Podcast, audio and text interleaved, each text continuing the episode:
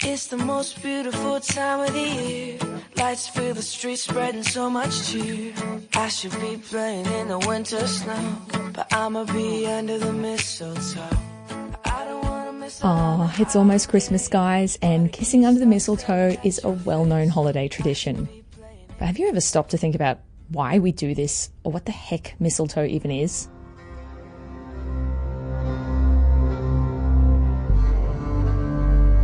Perhaps the earliest chapter in mistletoe folklore comes from Norse mythology.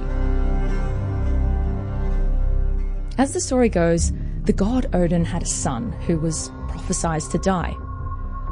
His mother, Frigg, the goddess of love, then went to all the animals and plants of the natural world to secure an oath that they would not harm him. But Frigg neglected to consult with the unassuming mistletoe.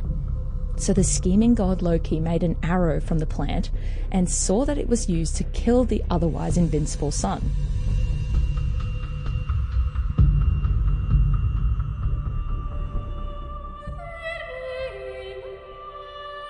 In one version of the story, Frigg cried over the dart lodged in her dead son, and the tears turned into berries that brought him back to life. In return to the miracle, Frigg declared mistletoe a symbol of love and vowed to plant a kiss on all those who passed beneath it.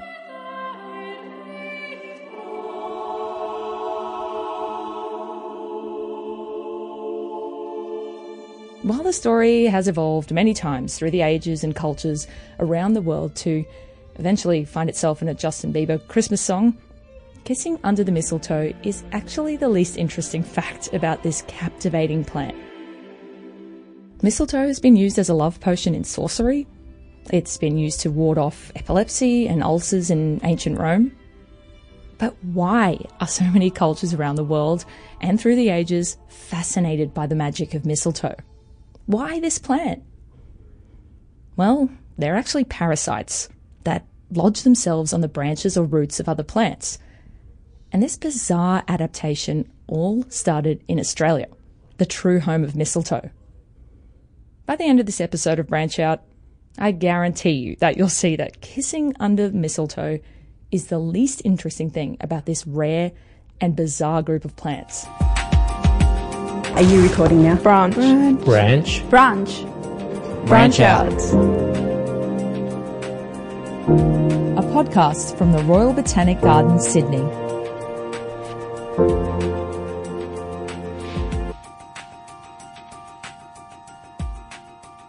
Yeah, mistletoes almost exclusively grow on tree branches and never actually touch the ground. That's Dr. Russell Barrett, a botanist from the Royal Botanic Gardens, Sydney, with a keen interest in mistletoes. Their roots attach into the branch of the, the tree they're growing on, um, and they get all their nutrients that way directly from the tree, and all their water comes from, from the tree they're growing on. But there are just a handful of species around the world, uh, two in Australia and a few in Southern America, that actually grow as shrubs in the ground and attach to the roots of other trees and shrubs uh, rather than attaching to branches. The oldest mistletoe that's, in, that's surviving today is the West Australian Christmas tree, or Nuytsia floribunda.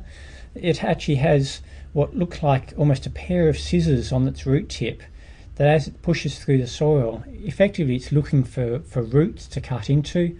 And so these scissor tips basically push in until they're sort of halfway through the root, and it uses that to form the connection with the roots of plants around it that it can then extract nutrients from. It's pretty freaky and actually reminds me of something you'd see in a movie about an alien parasite invasion like The Thing. But what happens when the mistletoe is searching for a host underground and it runs into something inorganic. When they were running the, the first phone and, and, telegraph lines between Perth and Geraldton, they ran them across the sand plains where Nuytsia is particularly common. Nuytsia is the mistletoe on the hunt for underground roots. And these first cables just kept breaking and they just had no idea why. And it turns out that the Nuytsia roots were coming along they just thought it was a tree root. They were looking for nutrients, so they kept on cutting through these cables because they weren't coming across uh, water nutrients, even though to them, it felt like the right size to be another tree root. Yep. This sapsucker has blades sharp enough to break skin and cut telephone wires. When one of its Edward Scissorhand like roots meets another root, or cable, it forms a collar of tissue around it and looks like a swollen wedding ring. Then a hydraulically operated blade forms inside that. So, is there any coming back from that? Probably consulted the government botanist Charles Gardner, who had. Um, His name was Charles Gardner. yes. so he was the, uh, the uh, head botanist in Western Australia for, for many years and very very well known. A plant that was cutting through telephone telephone lines would have been right up his alley, so um, I'm sure he would have been involved in consulting there. But how did they stop a hungry scissor bladed parasite from destroying everything in its path?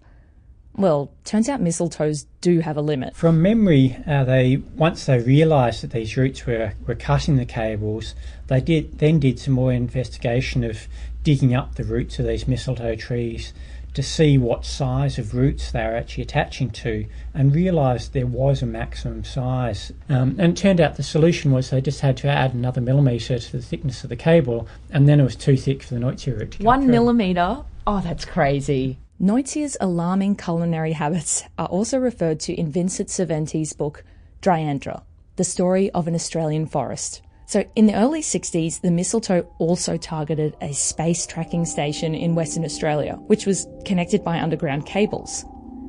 Serventy wrote, All went well until six months later. Somewhere, the cables had short circuited. The engineer raised the cable and found encircling it rings of white flesh. Serventy even jokes that Nuytsia would have suffered some disgust, one imagines, as there would be little nourishment in those messages from outer space.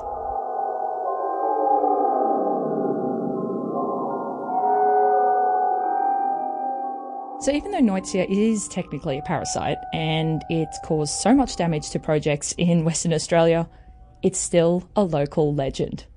It's actually known as the Christmas tree in Western Australia because it blooms so dramatically in summer. The showy orange flowers have been likened to a bushfire without smoke. And they're actually one of the few trees that um, farmers would, would traditionally leave in their paddocks because they, they look so attractive. And so there's always been kind of a special association for Western Australians with, with the Nuytsia tree. But even though they're parasites stealing nutrients from other plants, it's not in the mistletoe's interest to kill their host. They're a parasite in the sense that they're drawing a lot of their essential nutrients from their host, but it's rare they actually kill their host, so it's generally only in situations where their host is actually stressed by other factors. In fact, some mistletoes even start to, well, become their host. They actually adapt their form a lot to look like their host, um, partly simply because of the way mistletoes get their water from their host. They actually have to have a higher water pressure than their host in order to draw water and nutrients through. And to do that, they often have to have similarly sized but slightly larger leaves in their host.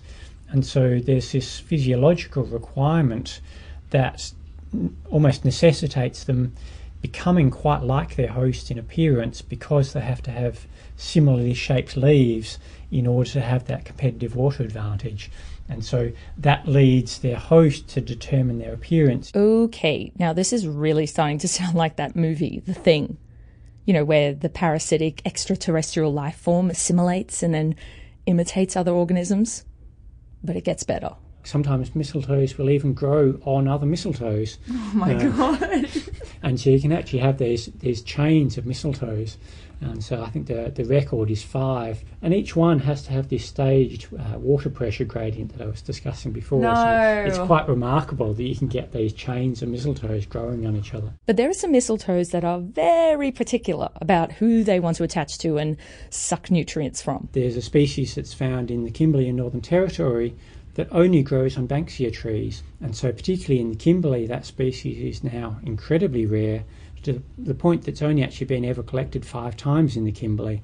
And so I've only ever seen it once and only a handful of plants. And so there was probably some specific adaptation that this mistletoe had developed in its seedlings to be able to get, get through the bark of the Banksia tree and utilise that as a host. There's one species that's quite widespread across northern Australia that grows on mangroves. Um, and so that's unusual, and particularly outside the branches, often there's a lot of salts that the seedling has to, I guess, avoid in attaching to, to its mangrove host.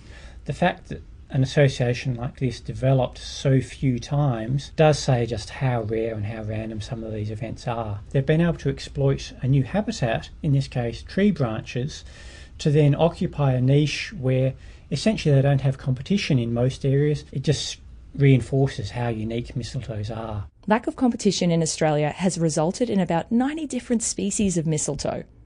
And there is only one species in Europe, but it's the one that gets all the Christmas promo. Traditionally, two key mistletoe families have been recognised the Viscaceae and the Loranthaceae, and the European mistletoe belongs in the Viscaceae. So, Viscum album is the, the sole species of mistletoe native in Europe, and that's a species with uh, fairly reduced leaves and quite inconspicuous flowers. Whereas a lot of the Australian species in the Loranthaceae have much more conspicuous larger leaves and often very conspicuous flowers. And so there's been a lot of debate as to, well, where did mistletoes originate? Um, how did they come to actually be a life form that predominantly grows in trees? Um, and because there's so many species around the world and some unusual um, species, we've had these questions of, well, where did they originate? So Russell and a team of international researchers decided to find out and they recently published their findings in a paper. So essentially, we were taking um, leaf material and extracting DNA to use essentially a DNA fingerprinting technique and looking at particular markers which we hoped would give us, I guess, a historical picture of how closely related all these different groups of mistletoes are from right around the world to try and reconstruct um, when some of these different groups of mistletoes actually diverged from each other and where they actually diverge from each other so we can try and build up a picture of their I guess ancient history. So I guess some of our really interesting findings was showing that essentially the origin of mistletoes is within Australia or probably the part of Australia which was attached to Gondwana but at the stage when it was almost separated. The data showed that the oldest surviving lineage is the Western Australian Christmas tree, Nuytsia, and then one of the next lineages is Atkinsonia. Atkinsonia is a mistletoe shrub that attaches itself to the underground roots, like the West Australian Christmas tree. But it's only found in the Blue Mountains, northwest of Sydney. And so that provides a reasonable evidence to suggest that the very first mistletoes probably were shrubs which attached their roots to the roots of other plants. And over time, because they were attaching to these other plants, the distance between them probably grew shorter, so these plants were probably over time moved up the stems and occupied these higher niches on the branches. If you thought that the fact mistletoes have evolved to attach themselves to the roots and then branches of other plants was unique, well, Australian mistletoes are also reliant on another living thing. Almost all mistletoes have uh, fleshy fruit, and so those fleshy fruits are, are rich in sugars and very attractive to birds. And so most mistletoes are dispersed by birds. And in Australia, we have uh, what is co- commonly called the mistletoe bird. So the mistletoe bird is quite a small bird in the honeypecker family. Essentially, their, their primary food is mistletoe fruit, and most of the fruit pass through a mistletoe bird in, a, in less than 10 minutes. The seed is passing through very quickly, so the seed itself isn't affected, and the mistletoe bird's just getting some of that sugar off the outer coating and it's just long enough to break down the outer coating of the fruit and reveal uh, quite a sticky mass of the fruit inside. And so it means when the mistletoe bird goes to the next tree and perches and leaves the fruit behind, the fruit is sticky enough to stick to the branch. And within days, a tiny tendril emerges from the seed, growing quickly and secreting a cocktail of enzymes directly onto the outer layer of the branch. Unable to resist the onslaught, the bark produces a small ulcer like hole into which the tendril probes, seeking its way down into the sappy tree tissue until it hits the water and mineral rich plumbing of the tree.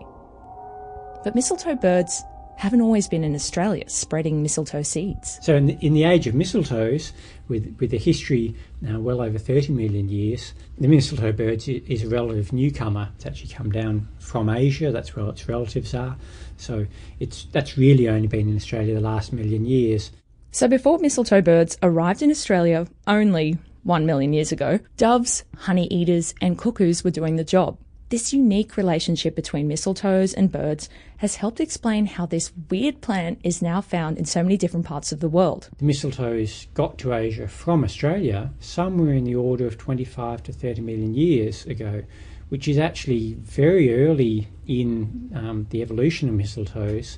And it's also when Australia and Asia were quite well separated. And so some of the, the very first islands were being pushed up in between mainland Asia and Australia. And so we're right on the edge of when birds could actually island hop between Australia and Asia. And so some of those earliest birds were probably actually being sustained by mistletoe fruit to make these long cross ocean voyages. But earlier, Russell said that it only takes about 10 minutes for a mistletoe seed to pass through a mistletoe bird.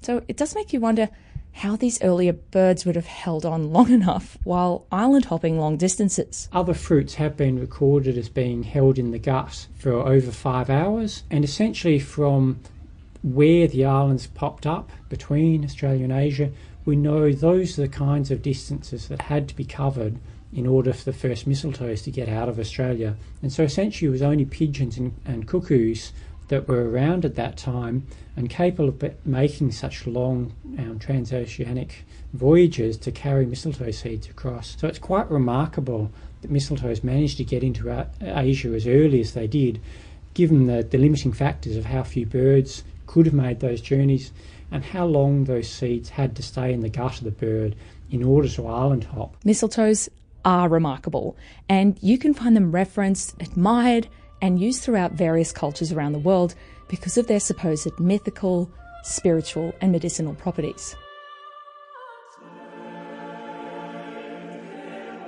The mistletoe was clearly gaining life from another organism, so perhaps when someone was ill in a way that they were expected to die, they perhaps thought that maybe this mistletoe might have a mythical power which would reintroduce life to this person who was otherwise going to die. So just as a mistletoe takes life from another tree, maybe this sick person can take life from the mistletoe.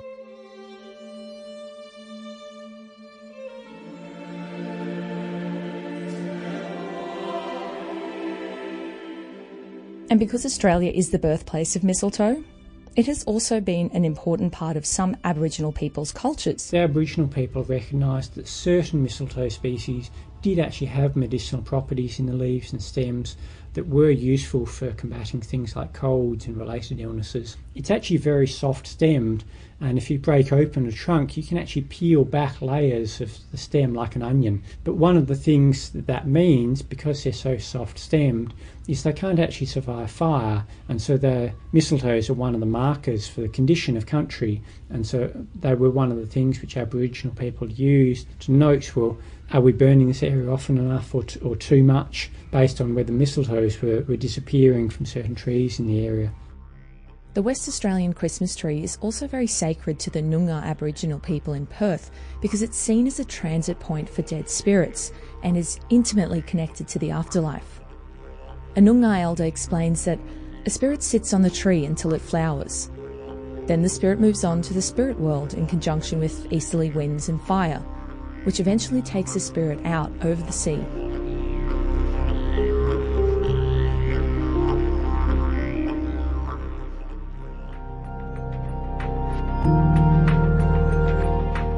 Okay, yes, the mistletoe might be a parasite that steals nutrients, but at the end of the day, it does give back. Whether that's a source of food for birds, an ingredient in a love potion, a line in a Justin Bieber Christmas song, or an indicator of the condition of country. So, if you find yourself underneath a sprig of mistletoe this holiday season, maybe instead of sharing a kiss, you can share a fun fact about them instead.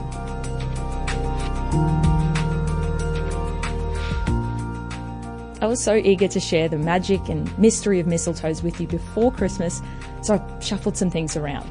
The next episode, we're definitely going on that tour I promised with Aboriginal Education Officer Kalkini Chilbra to learn about the Gadigal people. the traditional owners of the Sydney city area. So when the Gadigal women here first saw the English women, they loved their red cheek. So they collected the pine cones from the casuarina here, they crushed them to make a pink red rouge, put it on their cheeks to mimic those English women. Those beans uh, sort of introduce us to our three Ds here in Australia death, diarrhea, death by diarrhea. To make sure you get that podcast episode delivered straight into your app, hit subscribe. And if you haven't already, please leave a five star rating and a review. It helps more people find Branch Out. In the meantime, if you want to know more about how world leading scientists are delivering solutions to some of the world's most critical environmental issues, head to the science page on the Royal Botanic Garden Sydney's website.